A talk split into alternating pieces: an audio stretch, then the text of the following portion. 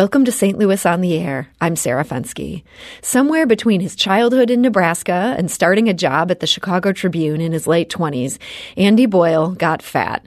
He was far from alone in that. The CDC says 71% of Americans over age 20 are overweight or even obese. Where Andy Boyle differs from so many other Americans is that he lost the weight. In fact, he lost about 80 pounds and he's kept it off. But like any good journalist, Andy didn't stop there. He started to wonder why he'd gotten so fat and why really so many of us get so fat and what should we do as a society to live healthy lives. The answers he found to those questions have now become a book. It's called Big Problems, a former fat guy's look at why we're getting fatter and what you can do to fix it. And here today to discuss it with us is Andy Boyle. Andy, welcome to the show. Thank you so much for having me. So, Andy, short version, how did you get fat? I ate a lot of uh, incredibly unhealthy food. Uh, I think that's probably uh, the, the the main reason why. And I ate more than my body needed, and I did not work out. I didn't walk. I was a pretty sedentary uh, kind of guy who was a reporter that just kind of went from place to place in a car. So, sort of the classic Midwestern story. Yes, exactly. Now, your book was refreshing in that you also disposed of how you got, quote, less fat really quickly. It took you less than a chapter to cover that. Was it really so simple for you? Uh, it's it's interesting. Like looking back on it, it was relatively simple. It was just I'm going to eat less and I'm going to move more. And when I say move more, that doesn't mean I went and became Mr. Olympia weightlifter. It just meant I just kind of started doing these little things that would push me toward healthier decisions. And m- most people think of, you know, I think we're kind of lied when when you go to the grocery store and you see all these magazines that show like lose 20 pounds in 2 weeks. Mm-hmm. Well, that's not only not real, it's usually not sustainable. And I just happened to start losing weight slowly over time and it just kind of became an afterthought because I had just changed a lot of my bad habits. Hmm. And as I mentioned, you disposed of all this very quickly in the book. That's all just in the first chapter. That left you a lot of time to explore the bigger picture. What do you see as the most important piece of that bigger picture? I think it's focusing on the why. Like I, that's a big thing that I uh, really tried to dive deep into is the the why is this happening to us? And I say happening to us because even though yes, there is some personal responsibility, this is not an accident. This our food has been engineered to be incredibly more unhealthy and also cheaper because they want to make more money off of it. Our cities have drastically changed in that how we get around. We walk and move less. Uh, we're also not as well educated when it comes to what kind of physical activity can perhaps be helpful. Um, and also, we're not as well educated when it comes to how your diet uh, actually impacts all of this. But but then also the mental health aspects, I think, are incredibly ignored when people uh, talk about these issues. And that's kind of one of the big things that I, I kind of focus on in the book is mental health is one of the biggest parts of all of this, and that kind of goes to the why was I eating so much? And it was mm-hmm. because I was kind of sad. So. Oh. and really, I mean, it's it's a bummer when you think about it. It's like you eat too much because you're kind of sad, and then it kind of makes you sadder. Yeah, exactly. And and one of the things that I uh, I found in in some of the research is a lot of people who perhaps have a large amount of weight gain over a you know specific period of time you can actually point to some sort of traumatic event. Mm-hmm. May, maybe it, it's like they lost their job, or it's a car accident, or you know, a death of a loved one. That can precipitate some of these issues, and that's something that I did for myself. I actually graphed kind of how I thought when I started to gain weight in my life, and then I was like, well, what happened before that? And it's like, oh, that happened before that and that can I think really help to tell people, oh, sometimes there's a there's a there's a the you can discover the mental health reason that kind of pushed you perhaps to start eating more. Hmm. But then, you know, there's also this this unfortunate problem that right now we're in the middle of this thing that has pushed us all a little bit to the edge in terms of yeah. our mental health. Um, you know, whether or not people are inclined to stress eat, it just feels like this situation that we're in right now is the perfect time to be doing that stress eating. So, what would be your advice for people on maintaining good habits or starting good habits in the first place when we're in the middle of a pandemic here? Yeah, I, I think the first thing that I and I've been having to tell my parents this because my mom's been freaking out. She's like, "I gained two pounds," and I'm like, "Of course you did, and that's fine." What what I've been trying to tell folks, and, and I think one of the first things is number one, this isn't normal. Why would you expect your body or your weight or whatever to remain normal? It's it's this is extraordinary, and because of that, shoot for good enough, not perfection. Uh, nobody is going through COVID 19 perfectly. Therefore, you should not feel bad about how much, you know, if you're overeating, you should not feel bad if you aren't exercising as much as you used to, but you can shoot for good enough. And that could just be as simple as making a plan to go for a 20 minute walk every day. Like, hey, there, you've done something. Mm-hmm. Uh, and the other thing is, if you want to make changes, and I'm not saying that everybody needs to, but if you are feeling like, you know what? It's been six weeks since I've I've I've been out of my routine. Make a plan. And like I said, that plan can be relatively simple. It could just be I'm going to eat three meals today, and I'm going to try to focus on eating non-processed food for most of them, and I'm not going to snack. You know, something like that. Or you say at three o'clock I get to have my snack, uh, and then again going towards something that around physical activity that could just be as simple as I'm going to go walk around the backyard mm. or I'm going to I'm a garden or or something that that allows you to move a little bit. Because I think there's this tendency that we have and, and some of this is perhaps exacerbated by social media we think we need to be doing everything always. And this is a time where everybody needs to be doing everything when in reality do as much as you're capable of doing. And that might not be a lot. And that's okay Hmm.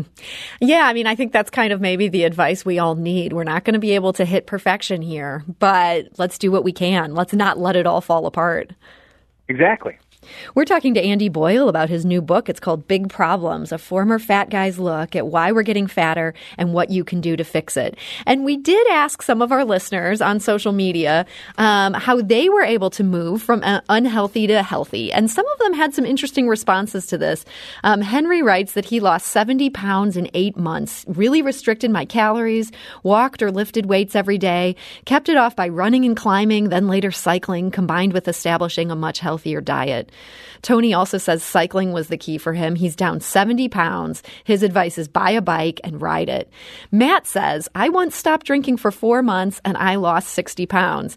And Andy, that did make me think a little bit of your book. This also kind of ties into the pandemic here, but you say alcohol is really a huge problem. Yeah, and, and, and I say it's a problem in terms of calories. Uh, like, so I, I haven't drank in uh, something a little more than six years, and it was kind of, it was going to be an experiment to help me lose weight, and I just kept doing it because it was relatively, you know, it was easy for me, and I know it's not easy for everybody. The big problem is, especially now with a lot of the craft beers, they are really high in calories. And you might be thinking, well, I'm only going to have two or three beers after work. well, that could be perhaps around 600 calories, which for many is an entire meal.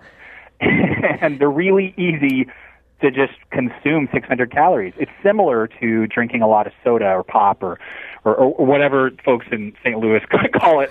Uh, that is an, a simple way to drink your calories. And alcohol, again, it's in a lot of social situations, and especially now, when we're just kind of stuck at home, it might be a little easier to perhaps drink some more of those calories than you're used to. Well, and as you pointed out, then there's also just that terrible impulse after you've had those three beers.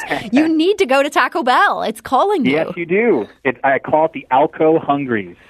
Uh, and uh, one of my best friends from high school, uh, we uh, I remember once we had a night on the town while we were in college, and my mom picked us up because we were nice, sober people, and we were just like, take us to Taco Bell and my mother uh, was was very kind. That's a good designated driver right there. yes. now, now your book, you don't just talk about the serious stuff, although there is a lot of very good, practical, serious stuff in here. You also um, visited some places and tried some things that, honestly, I was like, I can't believe he's doing this. I mean, you seem like a a nice, laid back, midwestern kind of guy, yet you tried this thing called cool sculpting. Yeah. Um, this is where I was like, whoa, I can't believe he's doing this. What exactly is cool sculpting? Cool sculpting is uh, is it's an FDA approved thing that basically what it does is it literally freezes your fat cells. Now it's it's not like liposuction where they go in and they act they use some sort of medical device to actually remove fat. What it does is it basically kills the fat cells and then over a period of time and for some that might be six to 12 weeks, those fat cells die, and then, you know, they leave your body through normal waste mechanisms. Uh, and what it can do is it can kind of help to uh, shapen your body. And basically, you literally go into a room uh, with a very nice nurse, and it's this incredibly awkward thing where they put some jelly uh, where you want the fat removed. For me, I had it kind of in my love handles, and then a suction vacuum thing Ooh. pulls in, and uh, and then it drops to I can't remember how cold it gets, but it's incredibly cold, and they do that for something like 30, 40 minutes per side. And uh, and then they switched to the other one, and I, I remember taking photos and sharing with my mom, and she was just like, "Well, boy, I'm just so proud." But did it, it? It worked for you. I mean, it's still it, it's remained working. It's not like you slowly over time go back to where you were. So what's interesting about how, how fat cells work is they multiply. And so that's one of the reasons why people can yo-yo so easily is because if you've always been skinny and you've never been large like me, uh, when you lose, like, i- if you, if you eat too much, your body kind of can, can, uh, absorb those calories at a more moderate level. But for me, it's kind of like I have these empty saddlebags that are just waiting to balloon up. And the fat cells, they don't go away. They just kind of deflate. Uh, and So when you overeat, that's one reason why it's a lot easier for previously large people to get bigger. So what this does is it helps to kill those fat cells. And for me, I 100% noticed that there was less fat there. Uh, my clothes fit a little bit better, but also when I was outside and when it was cold, you could feel the patches of where there was like less, you know, insulation on my body. Oh, that seems kind of freaky, but I mean, I'm glad it worked for you. Like it wasn't Yeah. cheap, so I feel happy Yeah. that you weren't just wasting your money. But yeah, you also did something else that I'm like, I would never do that. You went to a bodybuilding competition. What did you? did. What did you learn from that, other than the importance of spray tans? Oh boy, did I learn the importance of spray tans. I, I one of the one of the big things I learned is a lot of these folks when they have their their clothes on, and this was what we refer to as a natural bodybuilding competition, in that the winners were tested for, you know, steroids and that sort of stuff. Mm. You can't really tell that these are incredibly ripped human beings. The whole one of the whole points of bodybuilding is you try to gain as much muscle mass, look as symmetrical as possible, and then lose as much fat so you kind of glisten on the stage. but when you're standing next to some of these people, they're incredibly skinny. They're not like they look muscular on stage, but when I'm standing next to them, I'm just like, well, you are just a tiny little thing. Hmm. And that was kind of one of the more shocking things. And this is kind of what we put up as this this is, you know, the, the pinnacle of, of, of fitness, when in reality, uh, there were probably much stronger and perhaps more athletic people around, but they were had a specific goal for how they were trying to transform their bodies. You also made a big point of people out there who might be worried. I don't want to get so bulky. I don't want to look like Arnold Schwarzenegger. Most of us don't have to worry about that at all. Uh, we do not. Uh, I, what I my again, I keep mentioning my mom because when I was talking, telling, getting her into being a little bit more healthy and active, she was like, "Well, I don't want to end up looking like Arnold Schwarzenegger." And I was like, "Oh, you mean the guy who started lifting weights when he was 12? Uh, you know, started body, you know, entering winning competitions when he was 16, dedicated his life to this sport." You don't want to look like that if you exercise three days a week. yeah, I mean, it's just we should not live in fear of this happening to our bodies. Yeah, yeah. If anything, like, and and I, I saw this in my own experience. I've I've heard about it with so many other people. If you do lift weights or you do do cardio or something that that is you know physically challenging, you're not going to all of a sudden become massive. That that like the people that do become massive and bulky, so to speak, they have to do specific things to do that. And odds are you're not trying to do it.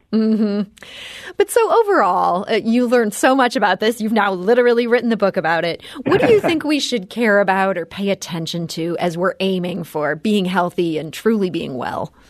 I think the biggest thing is not necessarily focusing on a number on a scale. The number on the scale is a tool.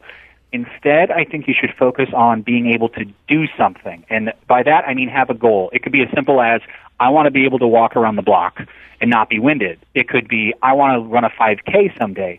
It could also be, I want to be able to bench press 200 pounds. Whatever it is, if you find this sort of physical goal oriented thing that isn't necessarily so focused on your appearance, or your body weight, that is something you can strive for. We're not as in control, perhaps, of our body weight as we think we are, hmm. and we're also not as in control of our physical appearance. But one thing you can do is you can push yourself to be more physically fit, and all those other things come with it which I think is, uh, is, is a benefit. That it sounds like an important lesson for us all to take away. And you know, the other thing I took away from this book, I'm always making excuses. I feel like the St. Louis weather isn't conducive to being out there running. I mean, you're doing it in Chicago, and you train for a half marathon. You're doing this in the winter. If you can do this, I feel like no one in St. Louis has any excuse. Oh yeah, my second half marathon, the, my first day of training, it was negative two outside, and I still did it. Okay, well, you're making us all shamed, um, but this is the motivation we need. So, Andy Boyle, I want to thank you so much for joining us today. Thank you so much. Stay safe. And uh, Andy is the author of Big Problems. That's a former fat guy's look at why we're getting fatter and what you can do to fix it. And we do want to encourage you, if you're interested in getting this book, you can order it from one of our local independent bookstores. Most of them are doing this right now. They're doing curbside, so you can just order it through their website or by calling them. You can pick it up, and it's easy breezy. And it's a it's a really good read if you're curious to know why we've all gotten so fat. This is St. Louis on the Air on St. Louis Public Radio, 90.7 K. KWMU.